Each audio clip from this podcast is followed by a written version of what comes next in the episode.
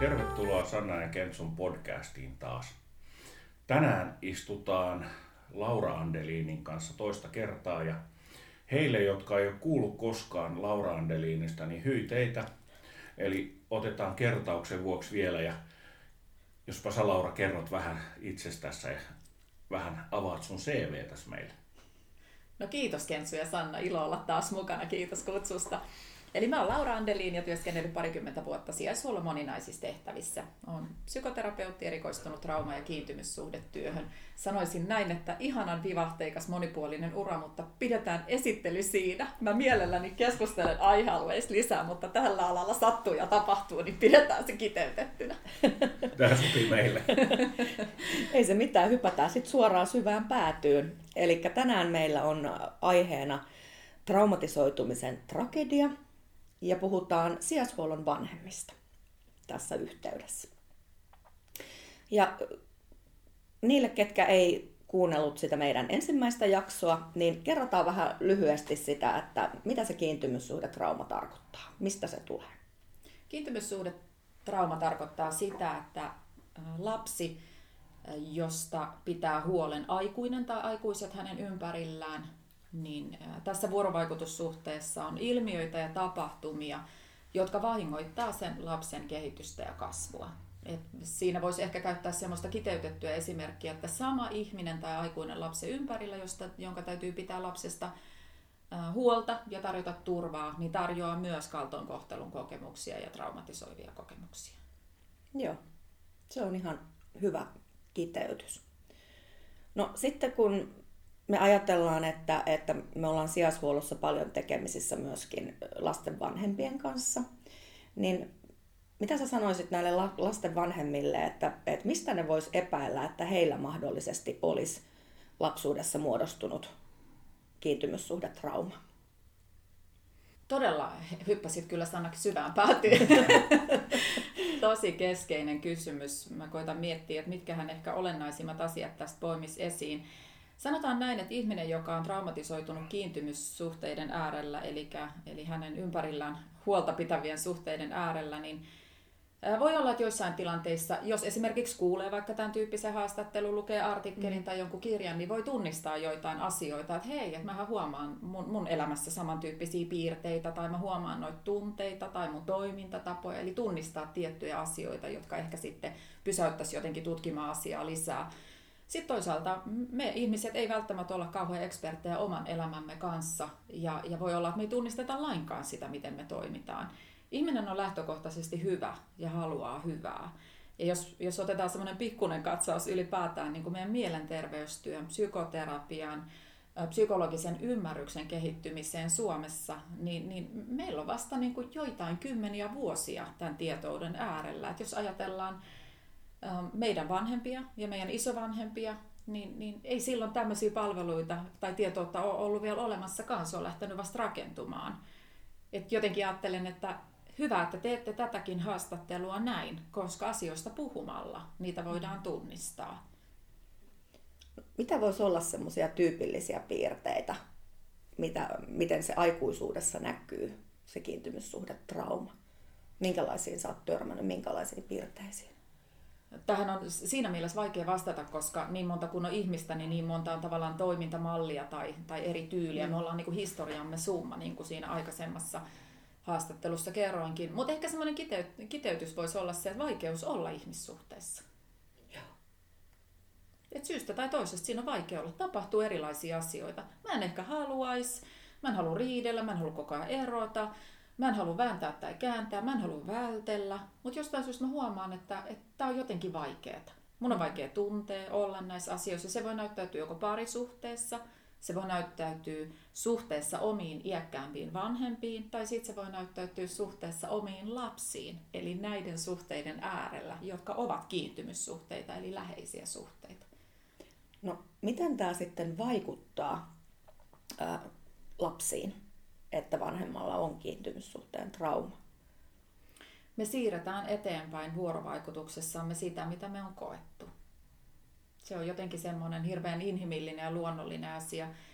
Ja kuten tuossa totesinkin, niin ihminen haluaa tehdä hyvää ja jotenkin semmoinen biologinen perustarve kyllä jokaisella vanhemmalla on se, että mä haluaisin olla hyvä vanhempi ja mä haluaisin pitää tuosta mun lapsesta hyvää huolta. Ja se on tosi surullinen asia, se on traaginen asia, että se ei aina onnistu. Ne vanhemmuuden taidot on vaillinaiset esimerkiksi siitä omasta historiasta ja kokemuksesta johtuen, jolloin esimerkiksi se, että mä vanhempana epäonnistun tai joudun tilanteeseen, että mun lapsi otetaan huostaan, niin se on valtavan suuri häpeä, suuri suru ja, ja jotenkin semmoinen pysähtymisen paikka sekä vanhemmalle ja erityisesti sit työntekijöille, jotka kohtaa vanhempia, jotka on tämän yhden varmasti elämän vaativimman tilanteen äärellä. Jos mä nyt ymmärsin oikein, niin siis tämä prosessi sitten eheytymiseen ihmiskunnassa on hyvin hidas. Eli me kannetaan aika paljon traumoja niin kuin vuosisatojen takaa mukanamme tänä päivänäkin. Kyllä, jos mietitään sitä, että me, me ollaan tällaisia varhaiskeski-ikäisiä 40 ja 50 välillä ole, olevia ihmisiä, me kolme tässä. Kiitos Laura. niin, niin, niin, me, meihinhän vaikuttaa eniten se kasvuympäristö, missä me on kasvettu, eli meidän vanhemmat ja lähipiiri. Ja meidän vanhempiin on vaikuttanut heidän vanhemmat, jotka on esimerkiksi sota-ajan ajan mm. ihmisiä. Ja, ja jos mietitään sota-aikaa, niin meillä ei ole käsitystä siitä, mitä meidän isovanhemmat on käynyt läpi, mutta jäljet elävät meissä. Ja meidän vanhemmat ja isovanhemmat on varmasti yrittäneet parhaansa niillä taidoilla, mitä on ollut. Mutta senkin takia mä ajattelen, että näistä asioista tänä päivänä puhuminen on äärimmäisen tärkeää, koska meillä on erittäin tehokkaita menetelmiä esimerkiksi kiintymyssuhdetraumojen hoitoon. Se, että me tunnistetaan näitä asioita. Sijaishuolto on kenttänä sellainen, että siellä on hyvin paljon traumatisoitumusta ja kiintymyssuhde häiriöitä, niin me voidaan auttaa paljon lapsia ja me voidaan auttaa myös paljon vanhempia, mutta meidän pitäisi tunnistaa, mistä tässä on kyse. Mm, kyllä. No, miten sitten, voiko vanhempi jotenkin vaikuttaa siihen, että siirtääkö sen trauman lapseensa vaiko ei? Voi, kyllä voi. Mä, mä sanoisin, että meille suomalaisille uskaltaisin jopa väittää näin, että ehkä kaikista ominaisin taito ei ole avun pyytäminen, mutta me ehkä opitaan sitä koko ajan paremmin. Ja jotenkin sen ääneen sanominen, että hei, mä jotenkin huomaan nyt tässä mun vanhemmuudessa tai tässä kiintymyssuhteiden äärellä ilmenevissä vaikeuksissa jotain, mistä mä en niin kuin tykkää, mä en haluaisi toimia näin. Että mistä mä voin saada apua. Mm. Niin se on ehkä paras asia, mitä voi tehdä. Et niin kuin mä sanoin, niin meillä on tehokkaita hyviä menetelmiä tänä päivänä. Mutta se, että niin kun vanhempi nostaa niin sanotusti käden pystyyn, että it's me, mä, mä tarviin apua, mistä mm. mä saan sitä ja lähtee prosessoimaan, niin se on tehokkain tapa vaikuttaa siihen, että mä en siirrä niitä traumaja, joita minussa on ja elää, siihen seuraavaan sukupolveen. Niin. Tämä tuntuu aika haasteelliselta monelle aikuiselle just se, että tunnustaa ylipäätään itselleen tai muille sitä, että ei ole niin kuin hyvä siinä, mitä kuvittelee olevansa. Vaan se, että vanhemmuus varsinkin, joka on semmoinen tärkeä asia, niin että voisi olla vajaa siinä vanhemmuudessa ja hakea apua. Se tuntuu tosi vaikealta tässä Suomen maassa. Enkä mä usko, että se on vaan Suomen maassa. Kyllä se aika laajalti jo muuallakin. Onko siinä sitten jotenkin kyse niin kuin häpeästä? Niin. Hävetäänkö me pyytää sitä apua? Vai hävetäänkö tilannetta? Varmaan sekä että. Ja jotenkin mun ajatus lähtee taas tonne, tonne tota meidän aikaisempiin sukupolviin ja suomalaisiin osuviin tämmöisiin kiteytyksiin. Tikulla sitä silmää, joka menneitä muistelee. Et vähän semmoinen ajattelutapa, että suomalaisessa kiintymystyylissä on paljon tämmöistä niin kutsuttua välttelevää kiintymystyyliä, mikä mm. tarkoittaa sitä, että kun jotain tapahtuu, niin en hirveästi niitä kurjuttuja muistella tai ei viititä palata siihen ja eteenpäin vaan rivakasti. Ja se on ollut tosiaan se meidän erinomainen tapa selvitä aikanaan. Mutta kyllä tänä päivänä soisin enemmän nimenomaan näistä ilmiöistä ja asioista puhumista, jotta ehkä se häpeän stigma, semmoinen leima nimenomaan lähtisi laimenemaan. Et hyvä vanhemmuus on sitä, että mä osaan rakastaa ja olla jotenkin läsnä parhaani mukaan. Mutta mä oon aika armollinen itselleni myös siinä, että mä en osaa kaikkea ja mä mokaan. Ja sekin kuuluu normaaliin vanhemmuuteen. Kuinka raskasta se on sitten kantaa tämmöisiä taakkoja, jos ei kykene hakemaan itselleen apua tai olla itselleen armollinen? Sehän kuulostaa aika raskalta taakalta kantaa läpi elämän. Kyllä se, kyllä se on hyvin, hyvin raskas, raskas taakka ja näyttäytyy paljon mulle sekä vastaanotossa että sijasuolon vanhempien kanssa tehtävässä työssä. Et jotenkin ehkä kuvaisin sitä näin, että kaikki meistä ehkä mielellään kävelisi niin sanotusti korsisuussa kevyellä askeleella, mutta sitten jos sieltä on sinne, sinne selkään laitettu semmoinen kivireki jossain vaiheessa varhaislapsuudessa, niin kyllä se siellä aika, aika kovana kulkee ja narut kyllä jälkeensä tekee. Et sille yksilöllekin, joka on, on, on niin kuin kasvanut traumatisoituneessa ympäristössä ja, tai traumatisoivassa ympäristössä ja, ja itse niin kuin vanhempana huomaa ehkä tai, tai ei huomaa toistavansa niitä samoja kaavoja, niin, niin ei se tie ole kauhean kevyt kulkea. Mm.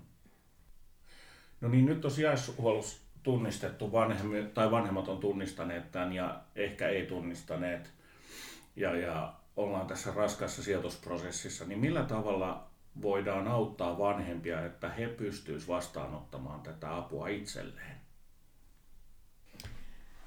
No se on kyllä ihan keskeisessä roolissa, jos mä ajattelen sitä, että lapsi sijoitetaan sijaishuoltoyksikköön ja vanhemmat hänet sinne saattelee tai lähipiiri, niin, niin kyllä se tosiaan se häpeäreppu melkoinen siinä selässä on, että, että työntekijän täytyy ymmärtää tämä ilmiö ja jotenkin ehkä tunnistaa itsessään myös, myös mahdollisesti hänessä häpeää nostavat asiat, että, että traumatyön niin kuin vaativuus on myös siinä mielessä mielenkiintoinen, että traumatisoituneiden asiakkaiden kanssa työskentelevien ihmisten on tärkeää oivaltaa ja ehkä jonkin verran kurkata omaan historiaan, koska erilaiset tapahtumat, vuorovaikutustilanteet ja, ja niin kuin kohtaamiset saattaa esimerkiksi nostaa esiin omia kipeitä muistoja, jotka sitten voi näkyä myös esteenä siinä vuorovaikutuksessa. Mutta kyllä työntekijöiden tärkein, tärkein rooli on ehdottomasti jotenkin luoda niin hyvin kuin pystyy. Niin sanoisin, että rento fiilis, kahvit, teet mitä onkaan, hyväksyvä ilmapiiri, jossa mä jotenkin haluan kohdata sut semmosena kuin sä oot. Että tää on paikka, tää mun kanssa oleminen, tää tila, missä sä olet mulle merkityksellinen. Tollasena täällä ei ole häpeää eikä muuta. Et tarinat on aika moninaisia ja jos niiden äärelle päästään, että työntekijä esimerkiksi pystyy tutustumaan vanhempiin ja siihen tarinaan sen vanhemmuuden taustalla, niin silloin me ollaan aika pitkällä, mutta se vaatii kyllä sen turvallisuuden ja luottamuksen. Mulla on yksi kysymys sulle. Voi olla, että tämä ei ole aiheellinen, mutta häpeän siirto.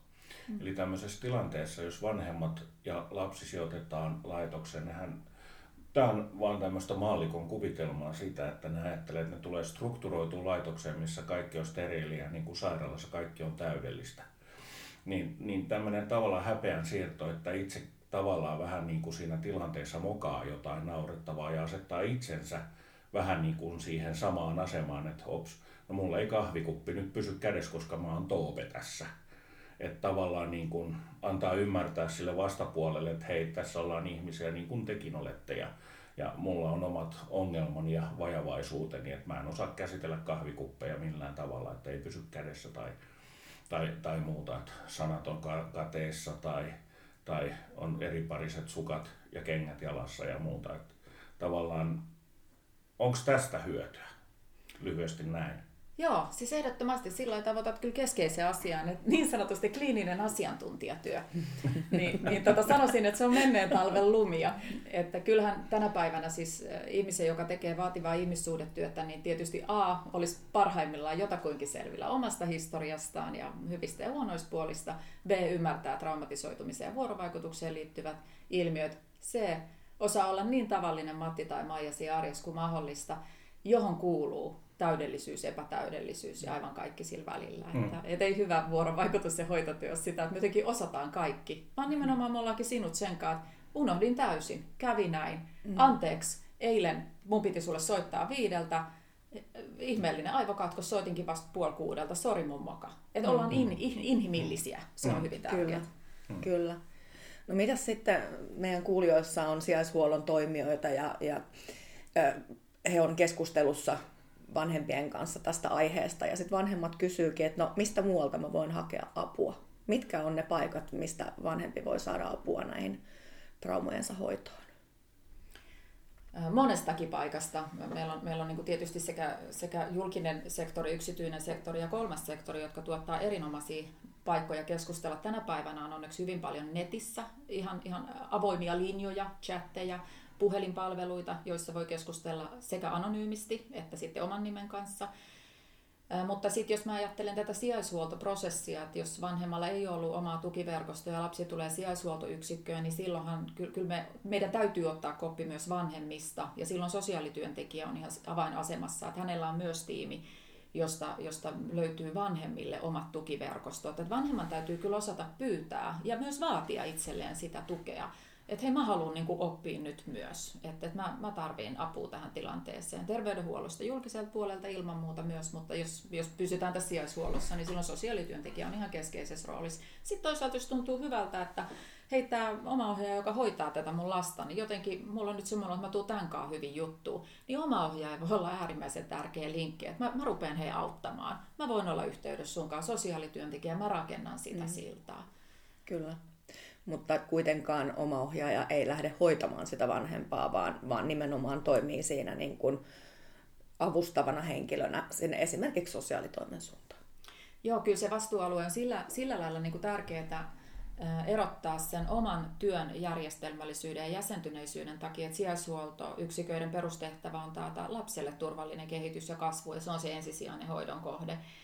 Mutta sitten se, että rakennetaan siltoja, autetaan ne merkittävät henkilöt ympärillä avun pariin, niin se ei missään nimessä poista sitä. Mutta sanoisin näin työhyvinvoinnin näkökulmasta, että kaikkea ei kannata tehdä, koska siinä on melkoinen maa jo muutenkin. Että, että tavallaan semmoista vastuujakoa, niin se on järkevää hoitotyön nimissä. Kyllä, kyllä. Tämä kuulostaa hyvin järkevältä, jos ajatellaan pitkässä juoksussa kanssa, niin, niin kokonaisuutenahan tässä hoidetaan koko perhettä kuitenkin ja ei, ei toista ilman toista niin mm-hmm. sanotusti. Eli, eli se vanhemman rooli tässä koko prosessissa on äärimmäisen tärkeä ja se täytyy myöskin niin kuin henkilökunnan ymmärtää ja ymmärtääkin tietysti. Sehän on ihan selvää, että, että kuinka tärkeä se vanhemmuuden ja äitiyden ja isyyden osa on. Kyllä. Se on aivan, aivan keskeinen, että missään mm. nimessä sitä ei voi unohtaa. Huostaanottoprosessin tarkoitus ei ole erottaa lasta vanhemmista, vaan huostaanottoprosessin tavoite on aina kotiuttaa lapsi kotiin. Mm. Totta. Ja, ja se, että me saadaan rakenteet siellä kotona paremmiksi, eli myös vanhemmat saa apua, niin sehän on aivan keskeisessä asemassa, mutta ihan ehdottomasti just näin. Kyllä. Mutta hei, kiitos Laura, että saatiin taas tulla tänne. Toivottavasti saamme audienssin vielä jatkossakin. Joo, ja tässä vaiheessa kiitos munkin puolesta Lauralle, ja voidaan sanoa silleen, että Laurahan on sitten tässä podcastissa meillä yksin oikeudella, eli voitte esittää kysymyksiä tämän podcastin kautta Lauralle, jotka on teille ajankohtaisia ja, ja kaivaa mieltä, niin täällä otetaan, tämä on se kenttä sitten, missä nämä otetaan esille. Voi mitä Laura? Annathan lupauksen tässä näin. Aivan mahtavaa. Joutuu sanoa, Kensu, että mä, mä oon mielelläni tärkeän asian äärellä, mutta myös muissa foorumeissa. No, se jää, se jää nähtäväksi. Mutta sanottakoon näin, että tehän olit ensimmäinen. No niin. Kiitos, tämä oli aivan loistavaa. Niin hei, tuhannet kiitokset Laura, ja kyllä mä luulen, että me palataan vielä tämän asian johdosta niin Lauran kanssa, eli asiaan. Kyllä, ja kiitos hei kaikille kuuntelijoille, että olette Joo. ollut siellä tänään. Muistakaa seurata meitä Facebookissa ja Instagramissa, at lastenkotielämää. Ja palataan taas ensi viikolla Joo, uudella kysy- jaksolla. Kysymyksiä, kysymyksiä meille ja kommentteja. Moikka! Moikka!